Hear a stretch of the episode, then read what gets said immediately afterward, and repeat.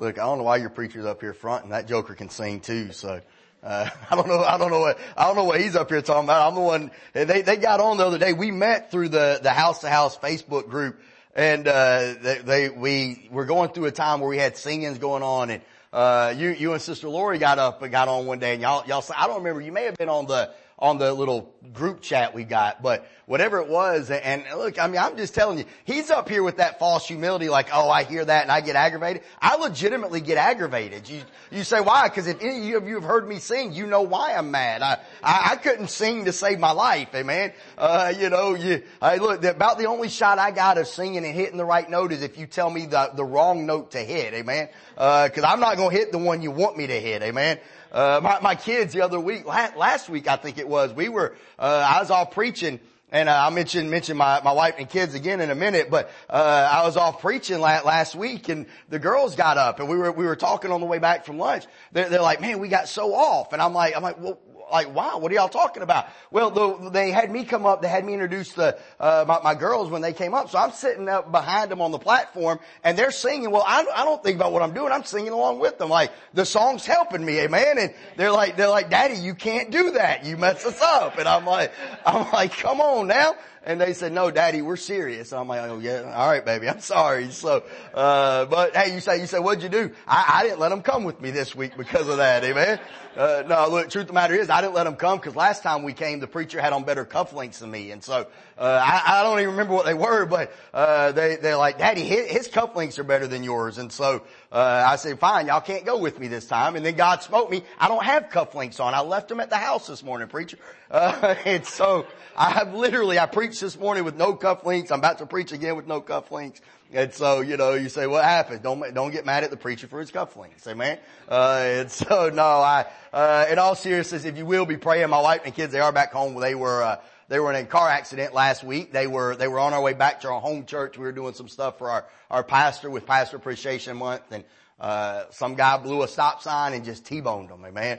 Uh, and so great. I'm thankful that it wasn't worse than it was. They're all doing well. They're all at home and, uh, just recovering. Any of you ever been in a car accident? You know how it is. I mean, it's, uh, uh, it's one of those things where the, the farther you get from it, sometimes the more you, uh, you realize how, how much it hurt. And so, uh, that's what they've got going on tonight. But, uh, they're, they're at the house now and, and they're, they're doing good and they're, uh, just trying to get through it. They'll start back school tomorrow, Lord willing, for, uh, at least half a day for my, my 16 year old. And so she, uh, uh, she, she thinks, man, she's disappointed about that. I think she's gonna be happy, man, cause she's gonna go see all her friends for a couple hours at school and then she gets to leave and like she'll have a perfect excuse on why she can't do homework or schoolwork or any of that other stuff. And so I'm like, I don't know, but, uh, we, we'll see what happens with it. And so, uh, but I do appreciate the opportunity to be here. Amen. And preacher, I appreciate you letting me preach tonight.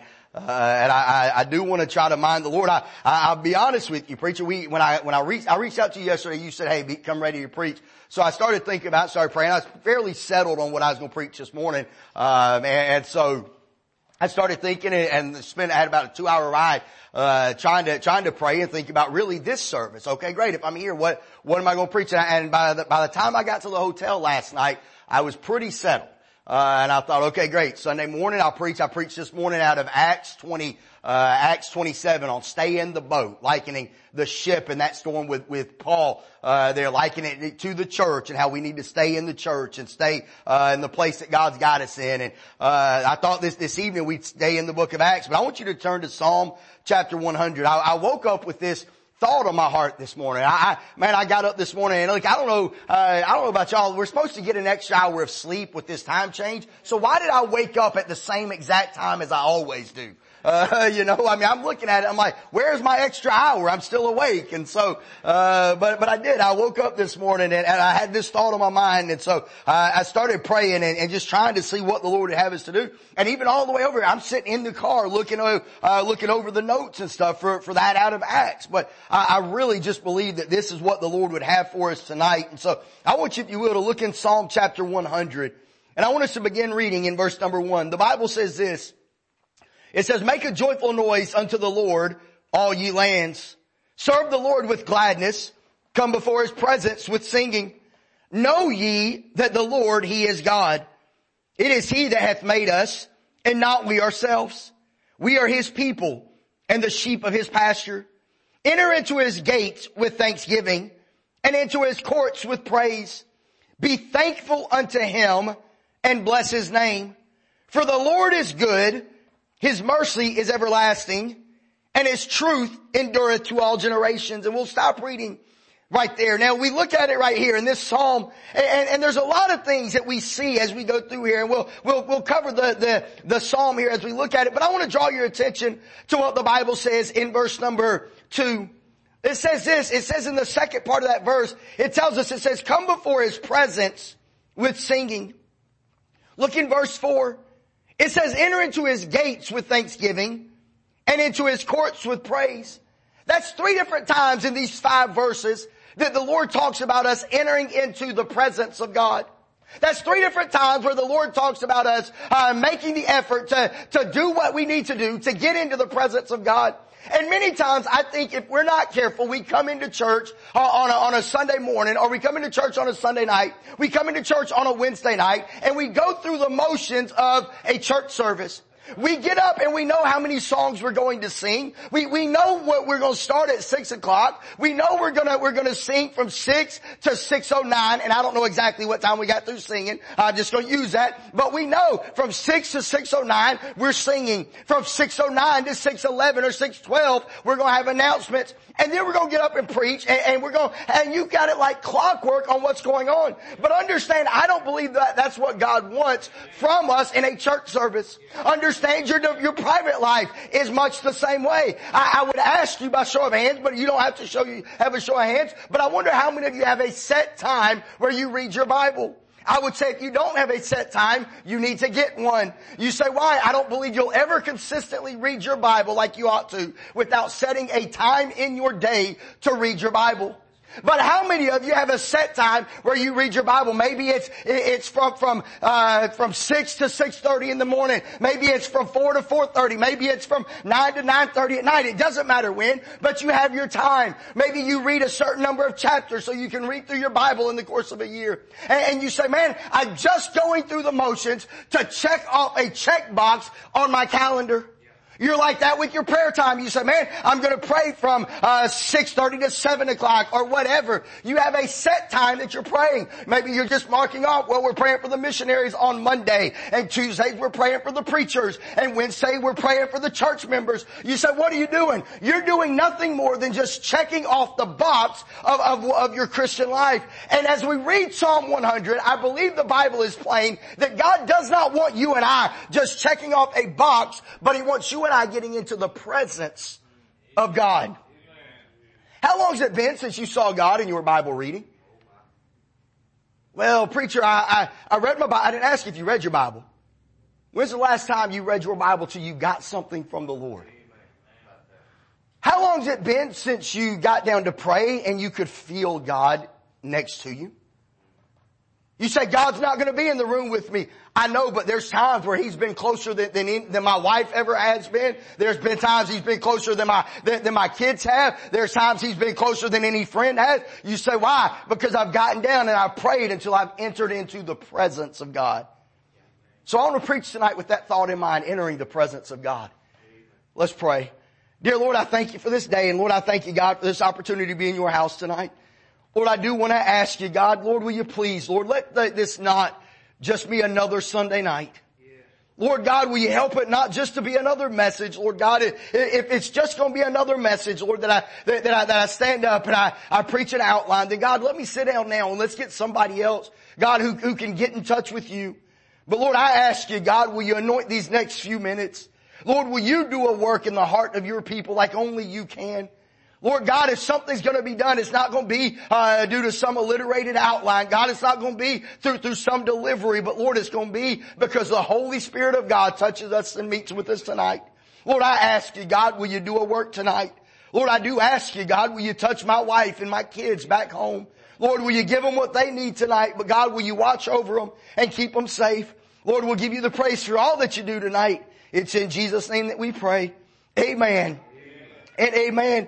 And as we look at it, I think about what the, the, Lord said in Luke chapter number 10, verse number 42, about, about Mary and Martha. This is what the Lord said. He said, he's talk, talking about Martha. He said, or talking to Martha, he said this. He said, but one thing is needful, and Mary has chosen that good part which shall not be taken away from her. What had happened? Martha had come to the Lord and she was complaining because she was working and she was busy and Mary was at the feet of Jesus and Jesus said this, he said she had chosen that good part. You know what he was saying? He was saying yes, those other things need to be done and if we're not careful we get so busy caught up in the day to day life that we go through. You get so caught up with going to work Monday through Friday. You get so caught up with doing your grocery shopping. You get so caught up with, with, with coming to church. You get so caught up with keeping a nursery, you get so caught up with, with, with practicing to be able to sing and just say, man, I'm ready to sing to, to, to fulfill my duty that you forget what's important. And that's getting in front of Jesus. And so we look at it as we go through. There's some things in this passage I believe that we can see that if you and I look at and we can, we identify and we put in place in our life, I believe they'll help us to get into the presence of Jesus. You say, what are they? Well, I want you to notice number one in verse number five, if you will. I want you to notice the application to remember. You say, what do you mean the application to remember? Look what he says. He says, for the Lord is good. His mercy is everlasting and his truth endureth to all generations. Can I tell you one of the things I think that hinder us from getting into the presence of Jesus is we've forgotten verse number five in mine in your life. You say, what do you mean? I, I think about it like this, preacher. The, the more I, I, like to be around people, uh, the, the, the, more the more people are are nice to me and good to me, the more I like to be around them. Y'all can say what you want to. You can say, well, you're, you're, this or you're that. I'm just telling you, I don't like hanging around people who don't like me. I don't like hanging around people who talk bad about me. I don't like hanging around people who are rude and nasty to me. Hey, but every now and then you'll find somebody. I got guys on my work that I like working with. Hey, you say why? Because when I go around them, they're pleasant. When I go around them, they're positive. When I go around them, they're upbeat. Hey, but can I tell you, I ain't ever met nobody who's been as good to me as the Lord Jesus Christ. You see, we read right here, the Bible says this, it says, for the Lord is good. Let me ask you something. How good has God been in your life? See, before we answer that question, I want to remind you of something. So many times we look at it and we look at where we're at on a Sunday night and we think about, man, I'm in church. We think about the fact I'm cleaned up. We think about the fact that, man, my life is pretty good. Yeah, but where could your life be at tonight? I think about my own life. Brothers over here testifying about your uncle, you said. I don't preach a lot along these lines, but I think about where, where I could be at tonight. I grew up in all that mess. I'm just telling you, I know what it is to, to, to have an alcoholic daddy. I know what it is to have the fussing and the fighting. I know what all of that mess is. I didn't grow up in a Christian home. So many times you look at it, you go in somewhere and, and I mean, I, I, we've got the, we've got like the picture perfect family if you look at it. Uh, we got a little bit uh, uneven ratio with boys and girls, but other than that, we got a picture perfect family. Uh, we needed to even that thing out a little bit, but Lord knows what he's doing, I'm guessing. Uh, but, but you look at it, I married my high school sweetheart sweetheart. We got in church. We've been married, we've been married now, June will be 20, 23 years? 2022? Yeah, June will be 20, 23 years for us that we've been married. We got married the week after I graduated high school. We've got six kids. They're, they're, they're in church. They're serving God. My, my wife and kids, they travel. The kids sing. I, I preach. You would look at it and you would say, man, what a great life that you have. Hey, but I'm telling you, I wasn't raised to, to have the life that I got. I wasn't raised to preach the word of God. I wasn't raised to do anything for God. Hey, I was raised in a spot uh, where, where, where I know what it is to have a daddy who's a drunk. I know what it is to have mom and daddy fussing and fighting. I know what it is to have the cops called. I know what it is to drive daddy somewhere and leave him off eh, and, and not be able to go to school because I wasn't old enough to drive myself back home. You say, what happens? So many times if we're not careful, we look at the cleaned up version and we forget the goodness of God in our life. How good has God been to you? How did God find you? I sat in a little church, probably not much bigger than this on a Sunday night. Nine year old little boy sitting, sitting on this, this side over here when the Holy Ghost of God came and he saved my soul. Hey, and you know what? If we're not careful, we think we've always been saved, but I go back to where I was at that night, preacher. lost and on my way to hell. I, I didn't go to church that night looking to get saved. Fact, it was quite the opposite. I went to church, to church that night because mama made me and I was, I was going to sit back there with Danny and DJ and we were going to have us a good time in church playing while the preacher preached. So what happened? The Holy Ghost of God came by. Hey, you know what needs to happen in, in our life? Every now and then we need to be reminded of when the Holy Ghost came by. Where were you at when He passed by you? See, cause for the first time in my life that Sunday night, I realized that nothing I did was good enough. Nothing I did was good enough. I couldn't go to church enough. I couldn't live good enough. I couldn't be nice enough to my wicked sisters. They were all evil. Just telling you, I'm the only good one of the bunch. Couldn't do any of that stuff. But God loved me anyway. Got up that Sunday night. I, I, came down on this side of the church, bowed my head. I placed my faith in Jesus Christ. I got up and, and I didn't go to the back anymore to play during the preaching. And, and, look, I'm not picking on you in the back, man. I'm not, I'm not, I'm not giving you a hard time. Don't get mad at me. But I stopped in the back. I sat down on the front. You say, wow, that's where Paul Paul was at. And, and, so I sat next to Paul Paul. By the way, I've got a little Bible on my bookshelf now where, where I was highlighting stuff as a nine-year-old little boy. You say, why? But because all of a sudden I'm, I'm in church and I'm saved now and you pay, I was paying attention. And when, when Paul Paul paid attention, he was highlighting stuff and he was taking notes. So I was doing that too. You say, what was going on? The Lord was good to me and He saved me and there was a change and I wanted to be good back to God. So we see the fact that the Bible says the Lord is good. But then we see that His mercy is everlasting. I got out of church. I wish I didn't preach. I wish I could say, man, I, I, I, got saved at nine and I never got out of church in my life. But my daddy took a job where we, we moved from Marietta to Riverdale. And well, we moved to College Park at the time. We never found another church. I spent my entire teen years out of church. Doing, doing what, what only lost and extremely backslidden teenagers do. That's how, that's how I grew up as a teenager. You be a good boy. By the way, can, can mom and daddy can, and I'm trying to help you, but you be a good boy or you be a good girl is not enough. You say, why? Because you be a good boy ends up, ends up with the baby out of wedlock. On, you be a good boy ends up with a little social drinking. Yeah. You be a good girl ends up with, well, we're just going to dabble a little bit. We'll experiment. Yeah. Grew up in all that mess. But then one Saturday afternoon, Now I don't know what happened. They should have never ever done this because I wasn't even in church and I knew every preacher was crazy. Every preacher is crazy, right? I mean, let's just be honest. Y'all, y'all, y'all, y'all a little nervous to, to move. He's not looking at you. He ain't gonna know when you nod your head at him, right? He's crazy. We all are. Preacher knocks on the door. I come upstairs, that joker sitting on my couch and I'm like, whoa, hold up. This is what he says. He looks at my 18 month old, 14, 15, 16 month old daughter. He looks at her and he says, everybody wants to raise their family in church, don't they? He's nodding his head like that. You know what I'm doing? I, I do. I didn't know I wanted to raise her in church, but I do want to raise her in church. And that simple statement was enough when he walked out our door for me to say, you know what? I'm not, I may not ever join that church. I may never go faithfully. I may never, I may never get involved, but I'll go to that church once. You say, why? All because one preacher loved us enough to knock on a door.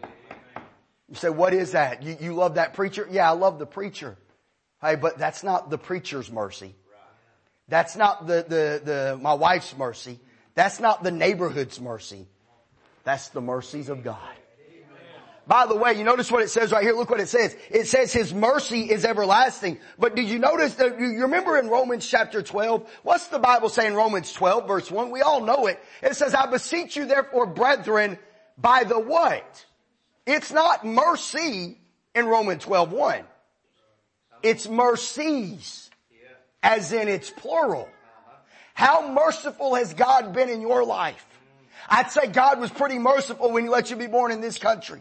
I realize we're messed up. I realize Washington's a mess. I realize we're not what we once were. Hey, but I'm still telling you there's not a country on the face of this earth that I'd rather be a, a, citizen of. There's not a place I'd rather be tonight than the United States of America. I thank God. I'd say it's the mercy of God that we were born here. Hey, by the way, I'd say it's the mercy of God that you were born to the mama and daddy that you had. Hey, some of you look at it and they raised you up in church and they brought you in. Hey, and you heard, no, you can't go there and no, you can't do that and no, you can't hang out with them and we get mad at them as a, as a young person and we say, I can't believe you. You don't love me. You don't care about me. Hey, no, it may be a case that mom and daddy do love you. They do care about you and God was merciful to you to give you a mama and daddy that loved you enough to say no.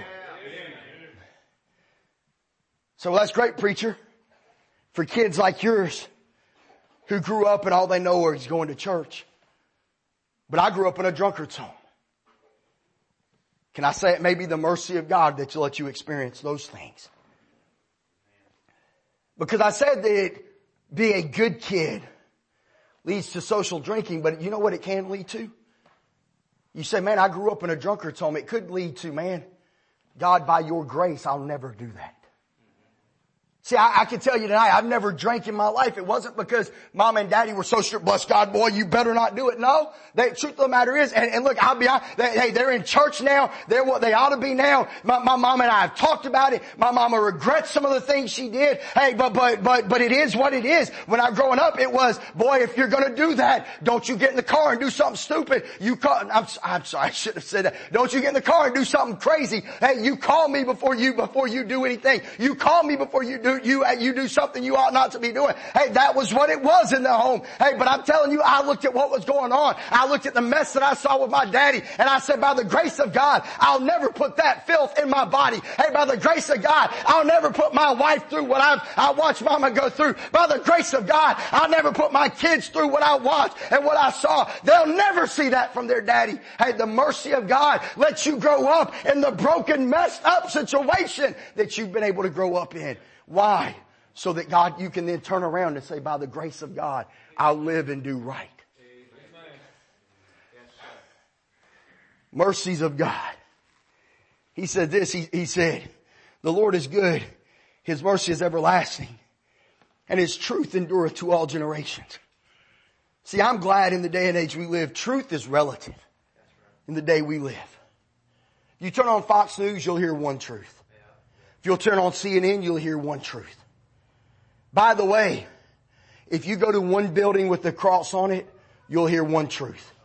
If you go to another building with, with, the word church, well, truth of the matter is many of them have dropped the word church because it's too, too identifiable and they don't want to be recognized. But if you go to a lot of places that, that, that, that have religious gatherings, you'll, you'll find one version of truth. Hey, but can I tell you, I don't, I don't go to a building look, looking for truth and I don't go to a man looking for truth. Hey, I'm glad he said his truth endureth to all generations. Hey, and our truth isn't found in the preacher. The truth isn't found in the message. The truth is found in the book. Now when the preacher preaches the message, that comes from the book. The, the message is right. The preacher is right. Hey, but I'm glad you and I, our, our, our truth comes from this right here. And everything we do, we open it up and we say, what does God say?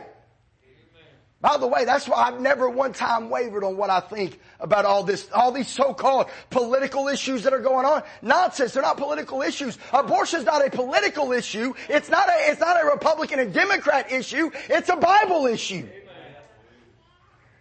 Well, that stuff's political. No, it's not. It's Bible. And its truth is the same in all, and I know it says endureth, but if it's going to endure, that means it's not going to change. It's the same today that it was 20 and 30 and 40, 50 years ago. By the way, it's the same today as it was when they penned it. We don't have to worry about that. So how are we going to get in the presence of God? There's an application to remember. We're going to have to remember His goodness. We're going to have to remember the mercy. We're going to have to remember the fact that He gave us His truth. Hey, but if we're going to get in the presence of God, no, no, number two, there's an attitude that's recommended. So what do you mean an attitude that's recommended? Look in verse one. The Bible says, make a joyful noise unto the Lord, all ye lands. Serve the Lord with gladness. Come before His presence with singing. There's three things in these two verses that I want to draw your attention to when we look at the attitude that's recommended for us to come into the presence of God. Now I've always taken it and I've always thought, and many of you have probably thought the same thing, but I'm going to show you why I don't believe that in just a minute. Make a joyful noise unto the Lord. How many of y'all have heard that verse and then heard, it don't matter if you can sing or not, just open up and sing. Anybody else heard that? He ain't talking about singing right there. I'm not trying to get on anybody. I by no means think I'm the smartest guy in the room. I, I was watching something the other, uh, well, I was watching something about sports, so they're like, they're like, that guy always thinks he's the smartest guy in the room. I know I'm not the smartest guy in the room, but I'll show you why I don't believe he's talking about singing in verse one. Because in verse two, he talks about singing. So when he said make a joyful noise unto the Lord, what's he talking about if he's not talking about our singing? Can I say the Bible says in Psalm 150, let everything that hath breath praise the Lord. Praise ye the Lord. You say, what do you think he's talking about? When he said make a joyful noise unto the Lord, all ye lands, I think he's talking about a joyful shout coming from me and you. You say, why? Because remember, we're going to remember how good he's been. We're going to remember how merciful he's been.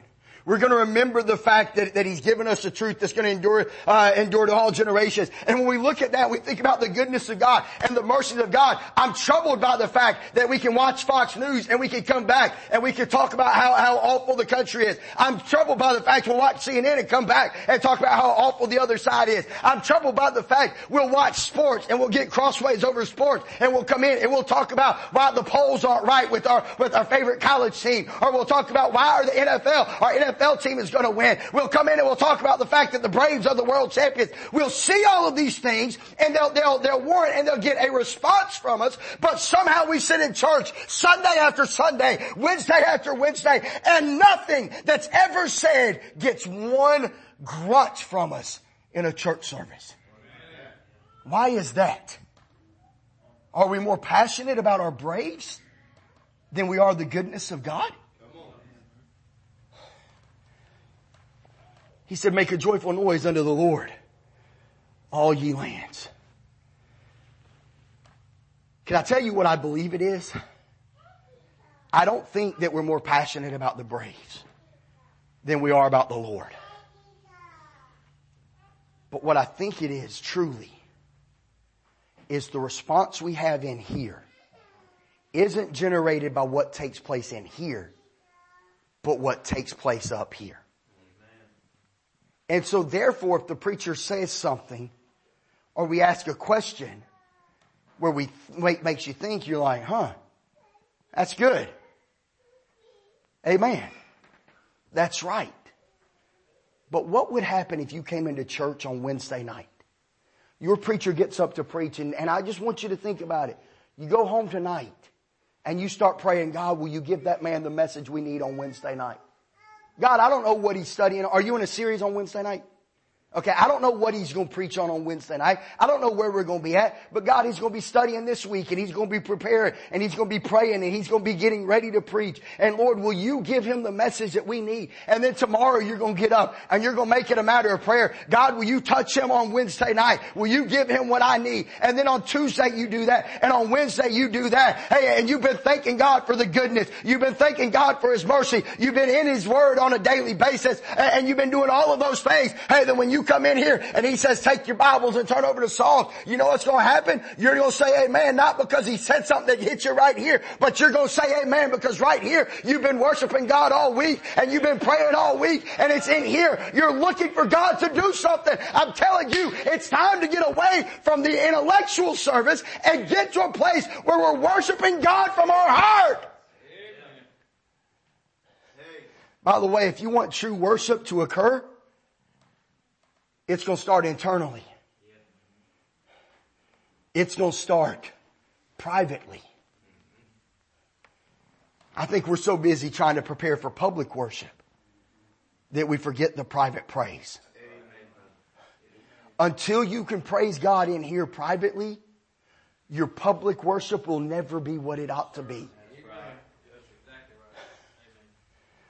He says here, he says, uh, he said, make a joyful noise unto the Lord, all ye lands. We see a joyful sound. Notice what he says in verse number two. He says, serve the Lord with gladness. You know what I see right there? I see a joyful service. Now here's the thing about serving God. And it's hard to imagine this because we all think of it. Preacher, I, I, I do this personally. I can't help it. I've, I've said it on our, on our group. I look at it, I look at a missionary and I look at somebody where they sell everything and they move across the country and, and, man, they, they, they give their life to going to a foreign field and reaching a foreign field. Those are the guys I look to and I hold in high regard. Those are the guys I admire and, and, and man, I lift up. Those are the guys I brag to my kids about. Now look, I'm all for sports and I, I, you say what you want to. I like elite sports. I love what we watching with Tom Brady and the fact that in my lifetime, I'm watching what I believe to be the greatest quarterback of all time. But Tom Brady throws a football there ain't nothing special about throwing a football. I could walk out here and probably not do it on the same level. I'm not saying I could, but I could throw a football all night long. But those men sold everything they had. They left their wife, or, or not their wife. If they left their wives, we got problems. Amen. they, they let, they left their family. They left their home and they go some other, some other part of this world to reach people with the gospel. I look at that and those are the people we need to be magnifying to these young people. But in God's eyes, what that missionary did is no different than whoever vacuums this floor. That's right. Amen. Whoever comes in and picks up the, the trash in the floor, you're just as obedient with your service Therefore, in God's eyes, you're doing exactly what you're supposed to do. There's no different between you and the missionary in the foreign field. You say, why?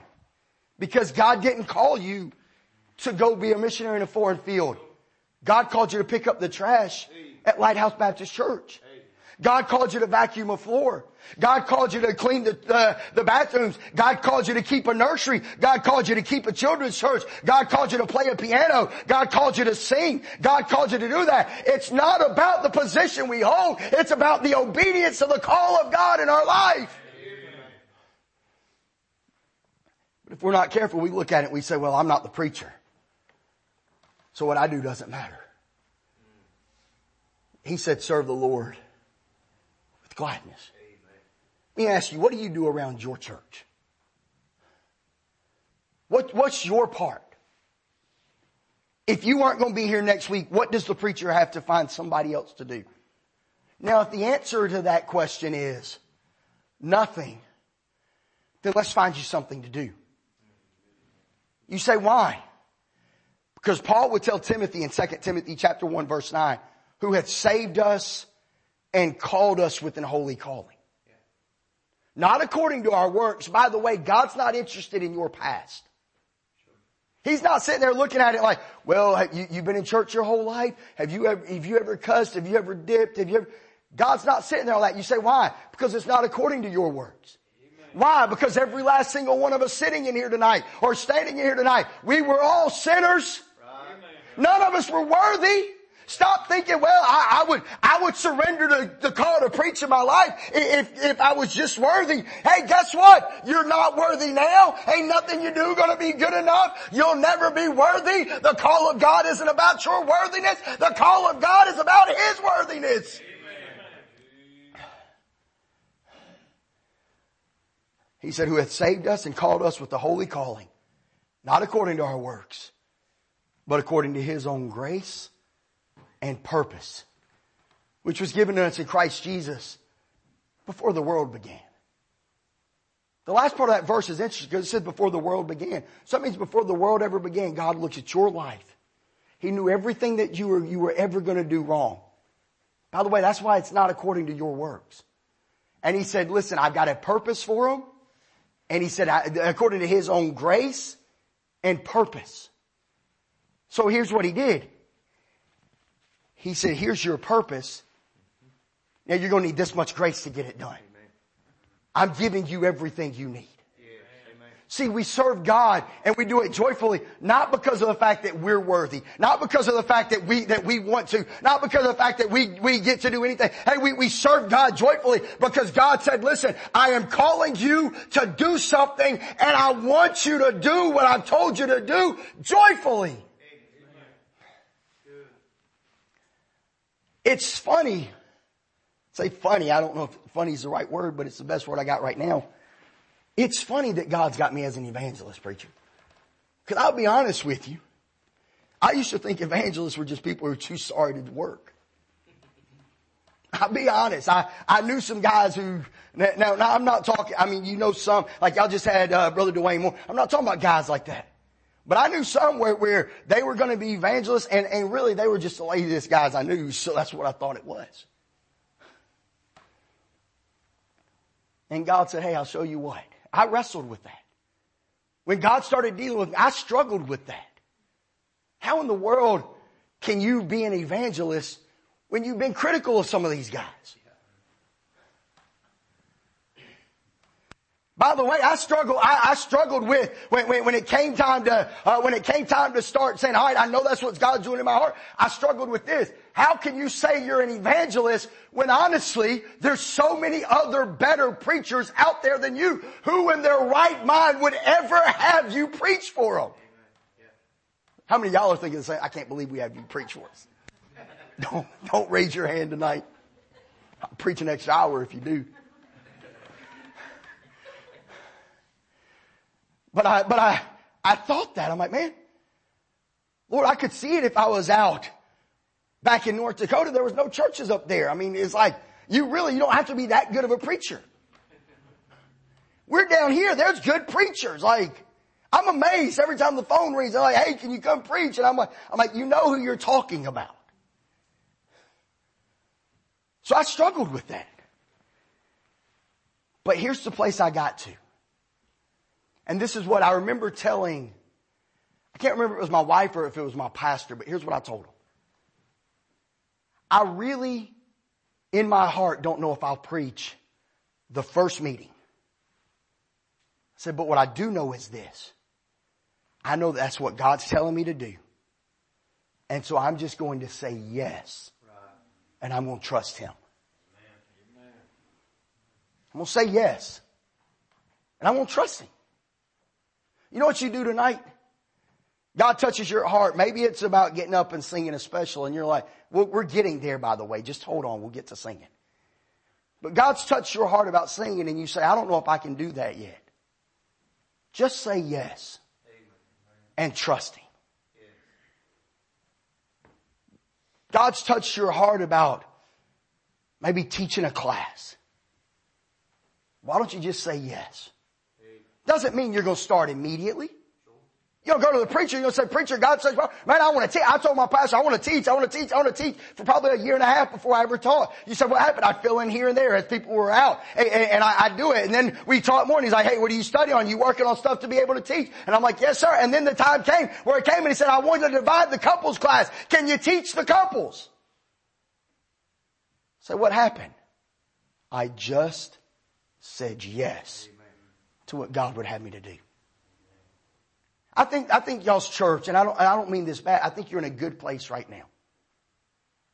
But I think there's a whole other level you can get to if everybody sitting here tonight would say yes to God and would totally open yourself up to whatever God would have you to do. Because I would be naive to think, and preacher, I love you, but you would be naive to think everybody is totally surrendered to God tonight. What could be done if everybody was willing to sell out and say, I'll serve God with my whole heart tonight. Joyful shouting, joyful serving, there's joyful singing.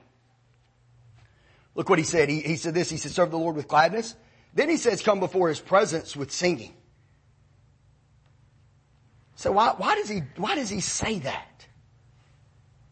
Because one of the quickest ways to get you into the presence of God is for you to start, start singing. By the way, and don't, don't be, you gotta be careful now when I say singing, I'm not talking about some of this stuff you go out in your truck and you turn on the radio on and you listen to. I can be having a day at work. I can be having a bad day at, and things just not going right. I could, I could be feeling stressed and I can be feeling, uh, man, things can be overcoming and, and, and we look at it, we think, man, I've done, I, I've done it just this week. Just this week, there's been times where everybody's okay, but, but Monday night was a, was a, was a low point for me. I, we had taken all the kids to the hospital and all of them but Samantha had come home and uh, on, as of Monday, Samantha couldn't even walk from, uh, from her hospital bed to the bathroom. Uh, she, she just, if she stood up, she, she almost got to a place of collapsing. Wasn't paralyzed. She lay down. She had good strength in her legs. The doctors couldn't figure it out. I was just scared about my little girl. Had to get alone in the truck and I rode back to, from, from the Ingalls to the, to the house. And, and I, I, had to, I had to turn on some music to help. You say, why? Because music will change your outlook on things. That's right. I had to go back and, and I, I, I turned on. As I look back through all of my days, so many times in so many ways, all I can say is I have been blessed and God is still good. So what, what, what happened? I started thinking about the goodness of God. Hey, I go back and, I, think about lately I've been looking back along life's winding road at the old familiar markers of the mercies I have known. And though it may be something and something and something and something, and, and, and, I don't know all the words. Hey, but I get to the chorus and it says, uh, it just says this. It says, God's been good in my life. I've been blessed beyond my wildest dreams as I go to sleep each night. And you say, what happened? I go to thinking about the fact that I lay down next to the blessings of God every night. When I lay down next to my wife, I walk in and I walk through the bedroom and I see the blessings of God in the kids' room. You say, what's going on? Hey, I'm telling you, I am a walking statistic. You don't get married the week after you graduate high school. You don't get married uh, after, after having a baby. You don't get married uh, in those sort of things to, to a, a lost girl. Hey, you don't do that and stay married in the day and age we live. But God intervened and God's been good in my life. I've been blessed beyond my wildest dreams as I go to sleep each night. I go back and I think about, think about what a day that will be. When my Jesus I shall see. When I look upon His face, the one who saved me by His grace. When He takes me by the hand and leads me through the promised land. What a day, glorious day that will be. There'll be no sorrow there, no more, no more burdens to bear, no more sickness, no more pain, no more parting over there, and forever I will be with the one who died for me. What a day, glorious day that will be. I'm telling you, I go to thinking about songs like that. I go to singing those songs. Hey, it don't matter if you're on the right key or not. You say why? Because you go to singing along those lines, the Holy Ghost goes to bubbling up in your soul Hey, and I'm telling you, you'll find yourself having a happy spell. You say, why? Because of the joyful songs that we have. So how do you enter the presence of God? There's the application to remember. There's an attitude that's recommended. I'll give you these last two and we'll be done. There's an awareness of His rank. Look what He says in verse 3. Know ye that the Lord, He is God. You know what He's reminding us right there? He's the Almighty One. Hey, aren't, aren't I, aren't you glad that when we go into the presence of God, it's, it's good to go to the preacher. It's good to go to our group. It's good to go to my wife. It's good to go to my buddies. But I'm glad that when I go to God, said, know ye that the Lord, He is God. By the way, you say, why is that important? Because He's still the one that is able to do exceeding abundantly above all that we can ask or think. Hey, I can ask a lot of stuff from, from my mom and daddy. I, have asked them for some stuff that, that I'm like, man, I almost feel bad for asking, but I'm going to ask them anyway because it's mom and daddy and they'll do it. Hey, I convinced some jokers to order me a boxing fight the other week. I like sports. Y'all pray for me if, if you don't, if you're against it. I convinced some jokers to order a boxing fight the other night for a fight that I told them up front, I'm not coming to the house to watch. I'm going to watch it on DVR the next day because they're going to be on too late. And they did it. Say why? Because I'm cheap. I'm not paying for it. By the way, I told him that. I said, look, I, I said, I want to watch it. I said, I'm just cheap. I won't pay for it. Man, it's good to have a, good, a gullible daddy. Which is why I asked mama because I knew daddy was gullible. But it's good to go. And I'll ask mom and daddy for some things that I might feel bad about. But I can go to God and I can ask God for anything. And you know, there's some things you ask for, and there's some things you think, man, it sure would be nice if God could do that. And God said He's able to do that and abundantly more than what you can think about right here. You say, why? Because He's God. Know you that the Lord, He is God. He's the Almighty. But then notice what it says. It says, and it is He that hath made us. So what do we see right here? We see the fact that He's the architect of our life. So why is that important? Because He's made us and He's got every area of your life planned out. You know what I had to remember, preacher? As much as last week caught me off guard, God knew all about it. And as much as we're still trying to figure out what's going on and why Samantha is having the trouble she's having, because she got it the worst, she was at the point of impact. God's got those answers. You say, why? Because He made us. By the way, the Bible said in Jeremiah, we know the verse, for I know the thoughts that I think towards you, saith the Lord, thoughts of peace and not of evil. But notice what he says. He, say, he says to give you an expected end. In order to have an expected end, you've got to have a map already mapped out.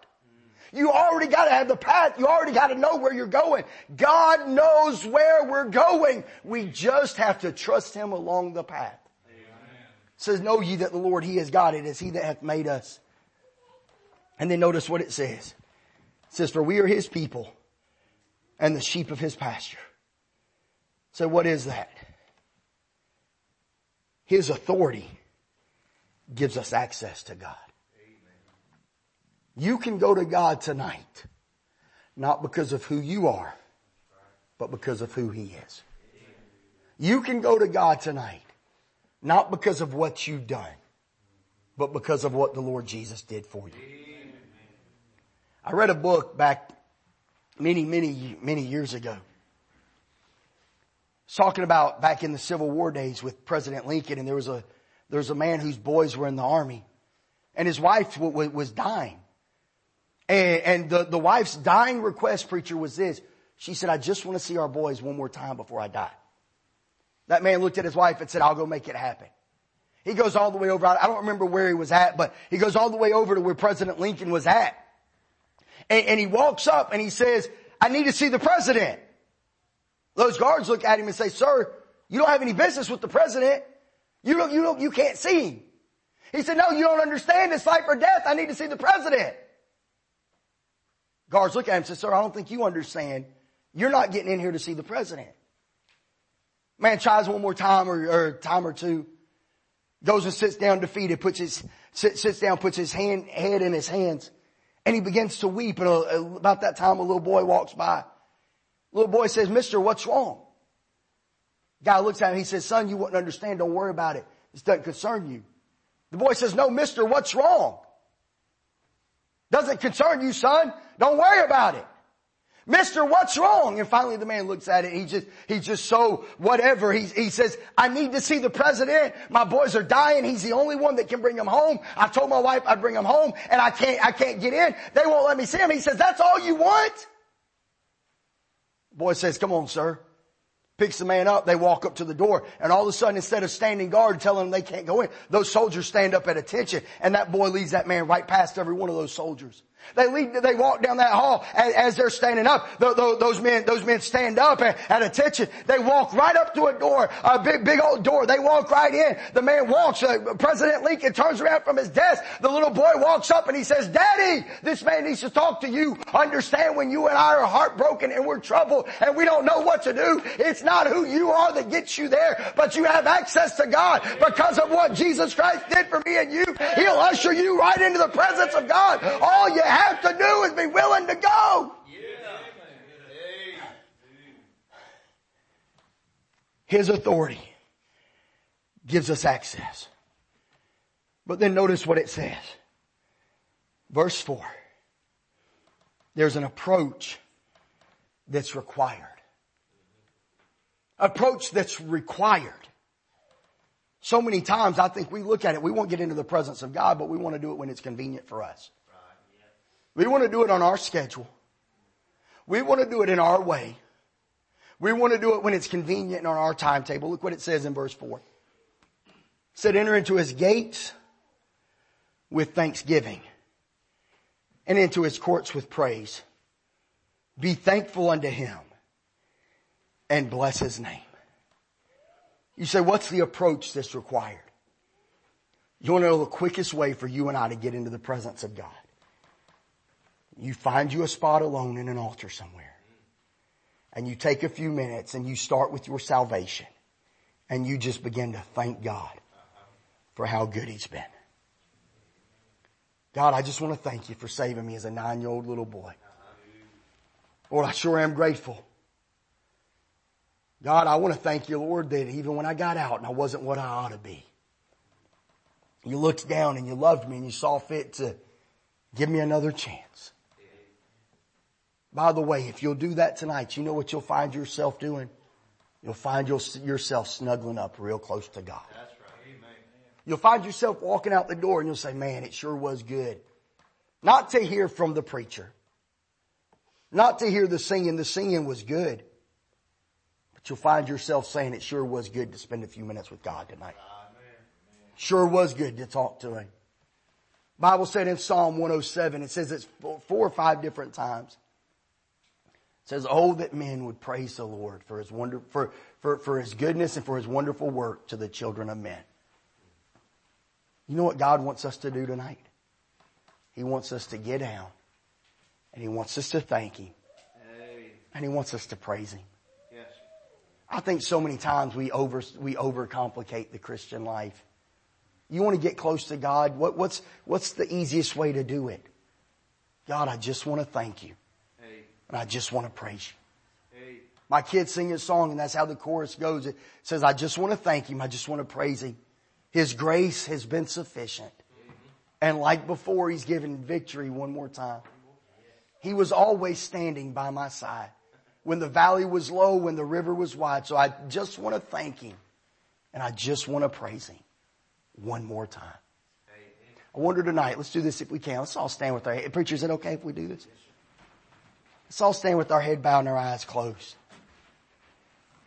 We can, if I can get somebody to make their way to the piano. And I wonder tonight, how many of us we need to come and we just need to take a minute. And we just need to thank Him.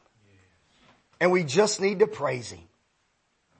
Because He really has been good to us. See, if we're not careful, the easiest thing you'll do in your Christian life is you'll forget the blessings of God. You need to come, why don't you come? Why don't you come and just say, God, I want to thank you. I'll tell you, it may be good. Gather around an altar, maybe, maybe and just, just say, hey, look, let's get, let's get mama and daddy the kids together and let's just pray and say, Lord, you've been good to our family. God, you've been good to the family. Lord, I want to thank you. They're going to sing. If you need to come tonight, why don't you come?